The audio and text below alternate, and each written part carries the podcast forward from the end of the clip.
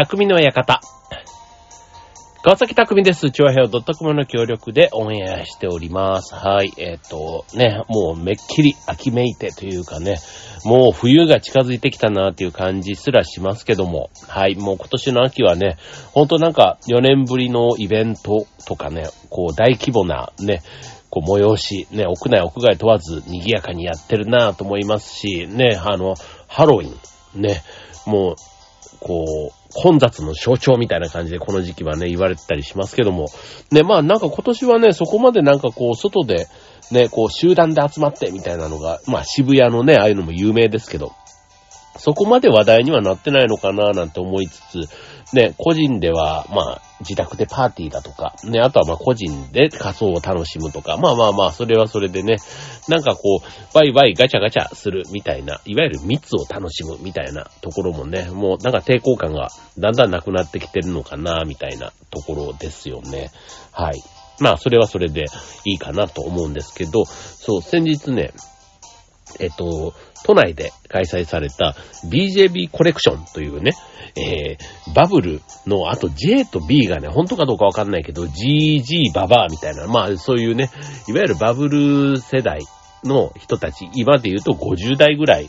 にもうみんな差し掛かってる、その世代の人たちが、まあ、100年人生をね、こう、さらに生き生き、ワクワク、キラキラ生きていこうみたいな、まあ、そういったテーマのね、まあ、イベントがあって、まあ、いわゆる往年のね、まあ、そのバブル世代を支えた芸能人、まあ、石田純一さんとかね、風間徹さんとか、ね、仙道明夫さんとか、田中美奈子さんだとか、もう聞けば僕ら世代だったらもう間違いなく知っている、そういう芸能人の人たちもたくさん来ている、そんなイベントがあって、遊びに行ってきたんですけど、うん、まあね、なんかバブル世代って、本当にもう、えっ、と、僕より、えっ、と、二つから五つぐらい上の世代になるのかな。そう、だから、僕も、あの、なんとなく世代的には近くて、そういう先輩、知り合い、いるはいるんですけど、ただ、自分自身がそれをね、社会人として経験してたわけじゃない。まあ学生の時はもちろんね、えっ、ー、と、だからその頃は学、高校生だったのかな？高校、中学高校生ぐらいだったので、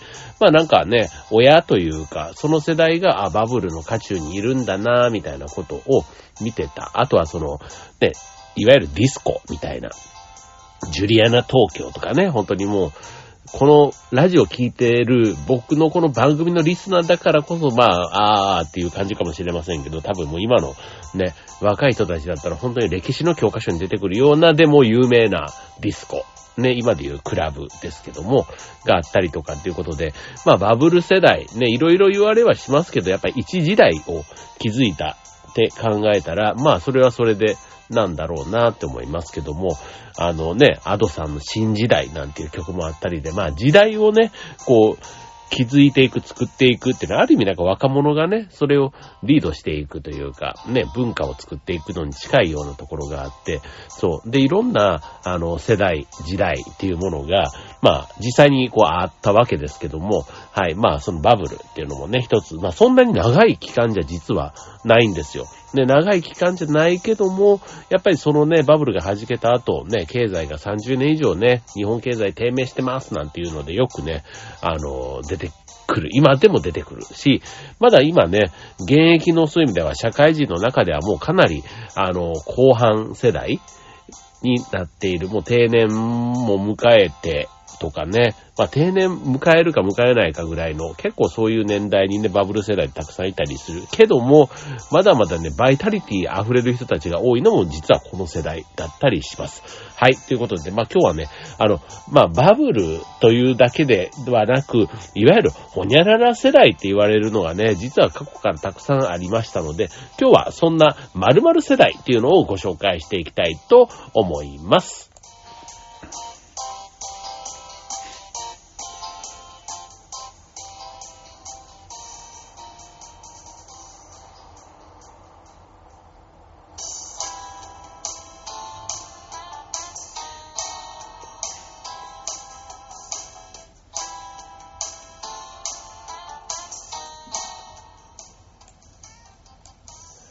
いということで、今日のテーマは、〇〇世代ということでね。まあ、あの、バブルのところはもちろんそうなんですけど、えっと、まあ、聞いたことある世代ね、えっと、例えば、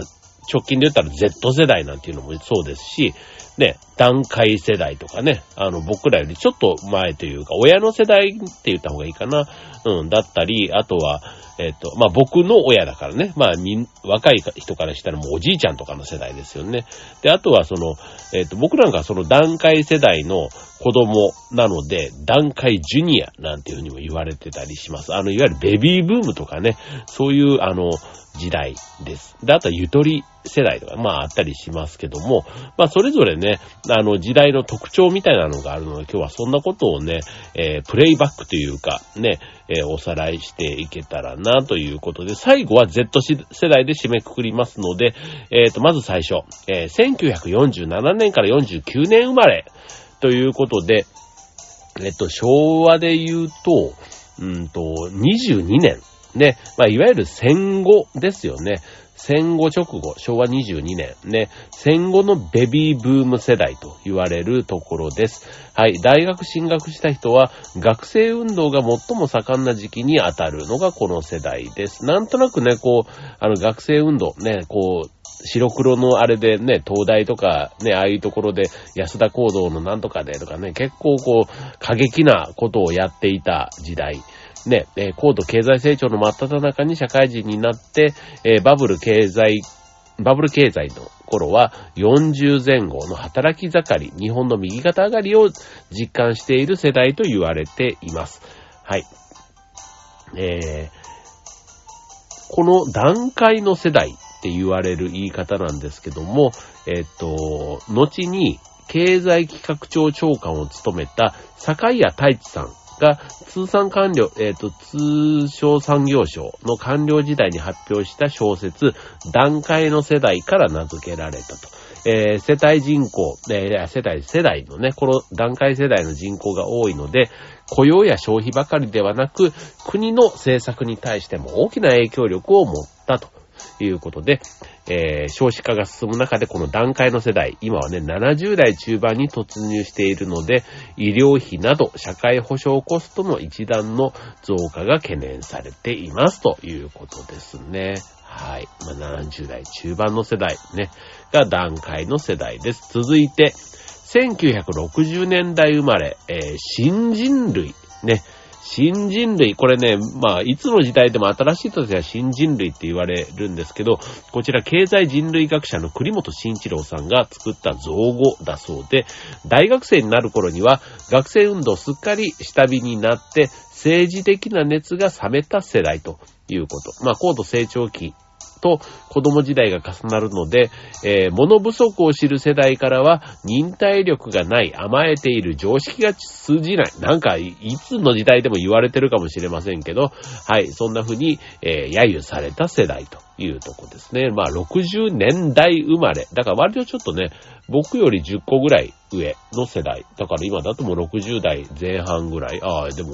いるなそういう先輩いっぱい仲良しでいますけど、はい。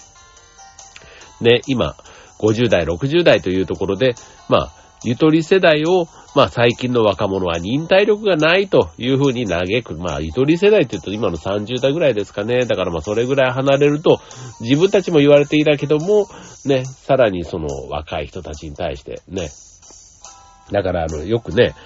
古代エジプトのなんか、ね、こう石板みたいなやつに、今時の若い者はって書かれてたなんていうのもね、なんかこう有名な話ですけども、やっぱりいつの時代でもね、人生をそこそこ経験した人が若い人を見ると、なんかちょっと、こう、物足りないというか何か言いたくなるっていうのはいつの時代もそうなのかもしれませんね。はい、続いて、1965年から69年生まれ。はい、えー、昭和で言うと40年から44年ぐらいの生まれですね。さっき言ったバブル世代です。はい、日本がバブル景気に沸いた、えー、企業も大量採用期に当たるということで、まあ、24時間戦えますかとかね、もうサブロ協定関係ないような、もうそんな時代で、えー、まあ、栄養ドリンクの CM なんかもすごくヒットしたとまあ、長時間労働っていうことに疑問を持たずに、まあ、接待の会食とかね、接待ゴルフ、接待麻雀、まあ、勤務時間外も仕事の付き合いで縛られるのが当たり前として受け入れられていた世代、時代というとこですね。だからね、そういう付き合いで、どこどことかね、それが 2, 2次会、3次会、ね、もう、えー、1986年、男女雇用機会均等法が施行され、高校短大を出て就職し、ことぶき退社するのが一般的だった女性のライフコースに、4年生大学を出て男性と同じように働く選択肢が加わるようになったという、そんな、あの、節目の世代でもあります。はい、えー、です。で、続いて、ね、なんか、あの、ね、やっぱりこの頃って、ね、さっき僕が言ったあの、BJB コレクション。ね、バブル期をっていうね、なんかその、ね、バブルの頃って、なんかこう、なんでしょう、こう、とにかくこう勢いがあるんですよね。なんか、こう、何って言われると、なんですけど、まあ消費がすごくね、消費活動が活発。まあ、要は、ね、銀座でタクシーが捕まらないとか、ね、もうそういうのが当たり前で、えっ、ー、と、就職内定すると、えー、内定した学生をね、なんかハワイに連れて行ったりとか、そういう形で拘束をするみたいな、とにかくね、なんか派手な、あの、消費があった時代なんですよね。そう。だから、まあそれはそれでね、なんか今そういうね、デフレというかね、あの100均だとか、ね、とにかく物、なんかこう、お金を使うっていうことをね、あんまりこうしない、節約節制みたいな、ね、なんかこう、ちょっとね、海外、ね、アメリカとかと比べると若干その経済っていう意味で言うと、なんかその寂しいというかそういうものが当たり前みたいな感覚になってしまっているがゆえに、まあこのね、バブルを知ってる人たちがね、なんかそれを懐かしいだけで終わっちゃうんじゃなくて、ね、もしそれがね、まあ、バブルで弾けちゃうとなんなんですけど、やっぱりね、こう、日本の企業の世界的な価値みたいなところをね、なんか再びこう、ね、今もう中国、アメリカ、で、これはドイツにもね、GDP 抜かれたなんて話もね、聞くと、うん、なんか、ね、まだそれでも4位じゃないかっていうふうに思うのも一つね、あの考えとしてはあるんですけども、うん、まあね、なんか日本のこの、あの、底力というか、ね、持っている力だけで言えば、まだなんかね、やれる余地ってきっとあるんだろうななんていうのはね、思うとこですね。はい、続いて、えー、1971年から82年ということで、これ僕のがここにはま、えー、71年生まれなので、ちょうどこの世代にはまってきますけども、就職氷河期世代と、確かに、あの、そんな風に僕が就職活動の時にも言われていました。はい。えー、就職氷河期という言葉は、リクルートの就職ジャーナルということ、えー、雑誌で初めて登場しましたと。はい。えー、新語・流行語大賞の、え、審査員特選造語賞なんていうのも受賞していたり、失われた世代、ロストジェネレーション、ロスジェネなんていう言葉もありますよね。とも呼ばれていたりします。え、バブル経済が弾け、長期の景気後退局面へ突入と企業が求人を絞ったので、正規社員、いわゆる正社員にはなれず、派遣や契約社員だって非正規の仕事しか得られない人も多かった世代と。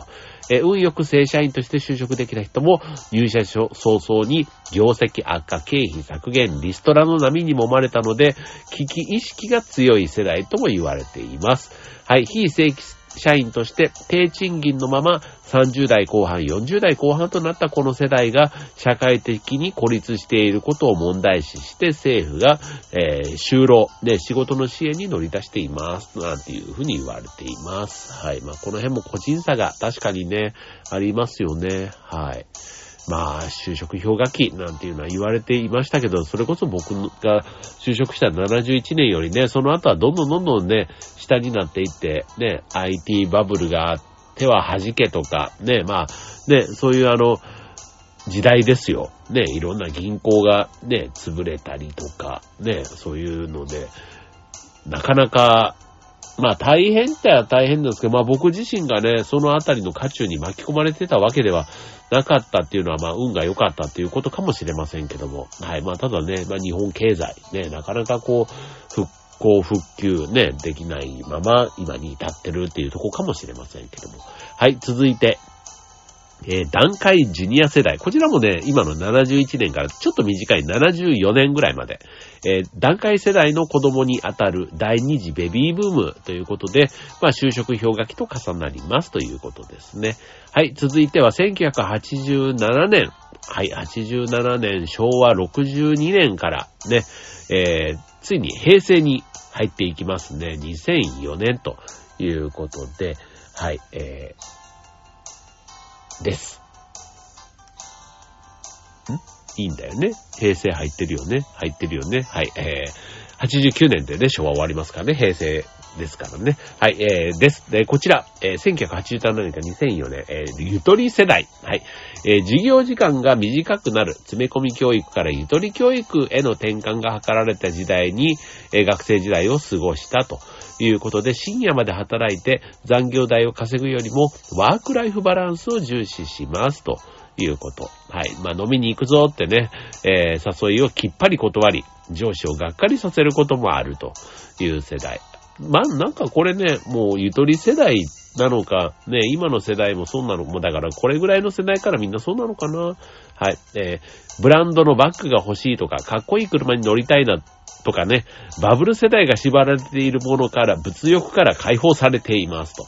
で、学生時代からスマートフォンを使いこなし、SNS を駆使して、横のつながりや共感を大切にすると。はい、俺が俺がと自己主張して生き残ってきたバブル世代には物足りなく映る世代というね。まあ、どっちもっていうことなんでしょうね。でも、まあ僕もね、俺が俺がって言われると、時々俺が俺が系もあるし、で、かといって、うん、まあでも僕なんかまだね、まあ、飲みに行くぞって誘われたら嬉しいし、ついていっちゃう世代というか、性格ですから、うん。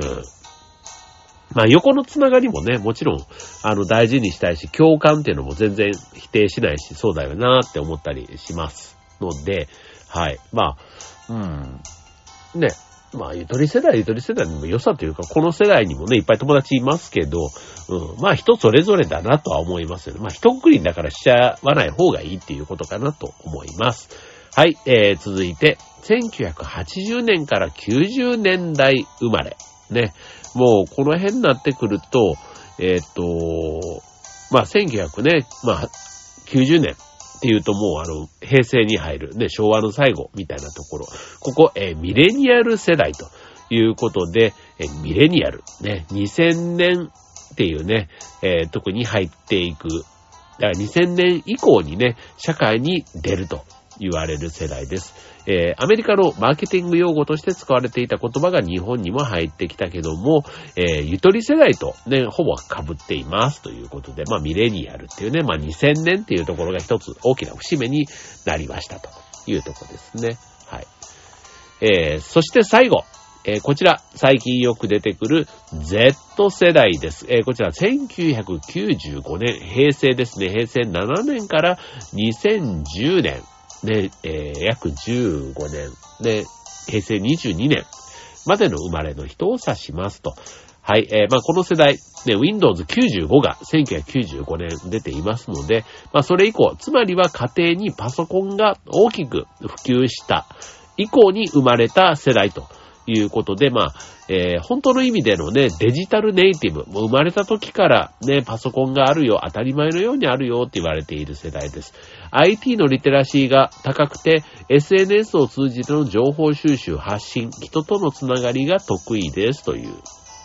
まあ、もともとね、えー、アメリカでは、1960年代、70年代生まれを X 世代、80年、90年代を Y 世代というふうに呼んでいたので、まあそれに続く流れとして Z 世代と。ね、実は Z 世代ってそういう言われがあるんですね。X 世代、Y 世代。ね、アメリカではだから X、Y、Z で続いて自然なんですけど、日本で言うと急に出てきた、ね、あの今の20代の前半の人たちとかね、えー、をなんとなく一括りで、こう Z 世代というふうに言っていましたけども、これ実はアメリカから来た用語ということなんですね。はい。ということでね、今日はあの、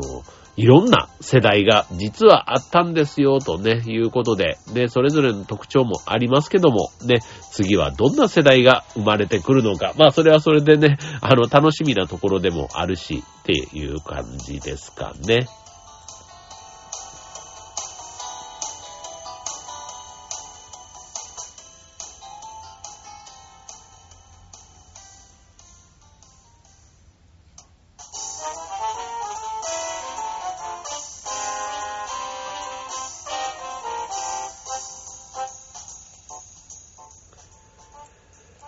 はい、ということで、えー、今週の匠の館は、〇〇世代ということでね、はい、えー、っと、お送りいたしましたけども、そう、あの、先日行ったそのね、あの、またしつこいですけど、あの、イベントで、最後にね、抽選会があって、まあ、抽選の方法はね、今のあの、ガラクラ、ガラガラくじみたいなんではなくて、あの、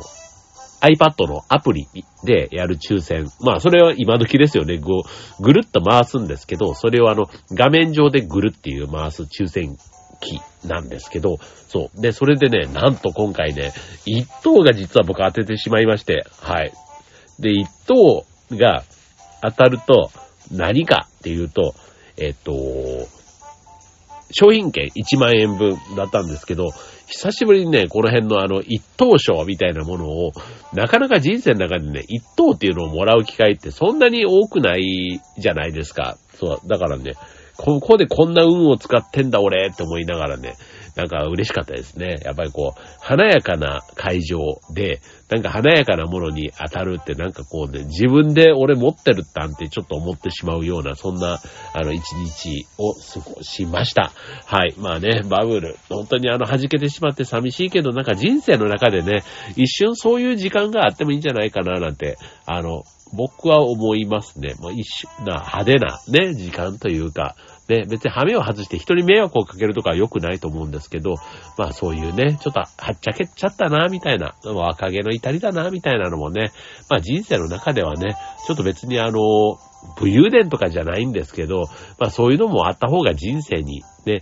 え張りが出るというか、ね、そんな気がします。はい。ということでね。まあ今日は世代別にバブル世代がテーマではないんですけど、なんとなくやっぱり感情的にね、こう、盛り上がる、憧れる、なんか興味があるっていうのは僕は個人的にこのバブル世代なので、はい。まあね、なんかバブル世代まだね、今、あの、お元気ですよ。60前半だったりしますので、はい。まあでもね、は、なんかそういう方々ね、元気がゆえに、ね、こう、まだできることがあれば、ね、なんか一緒にね、僕なんかはちょっと一個上の先輩、ね、本当にあの、定年60過ぎてリタイアしてる方なんかはね、本当元気ですごい活躍してる先輩とかたくさんいたりするので、なんかね、あの、そういう世代がもう一踏ん張り、なんか一緒にね、力合わせてやれば、なんかすごいことできんじゃないかななんて思ったりもしてますけども。はい。ということでね。はい。えー、いろんな世代があります。まあこれからね、また、えー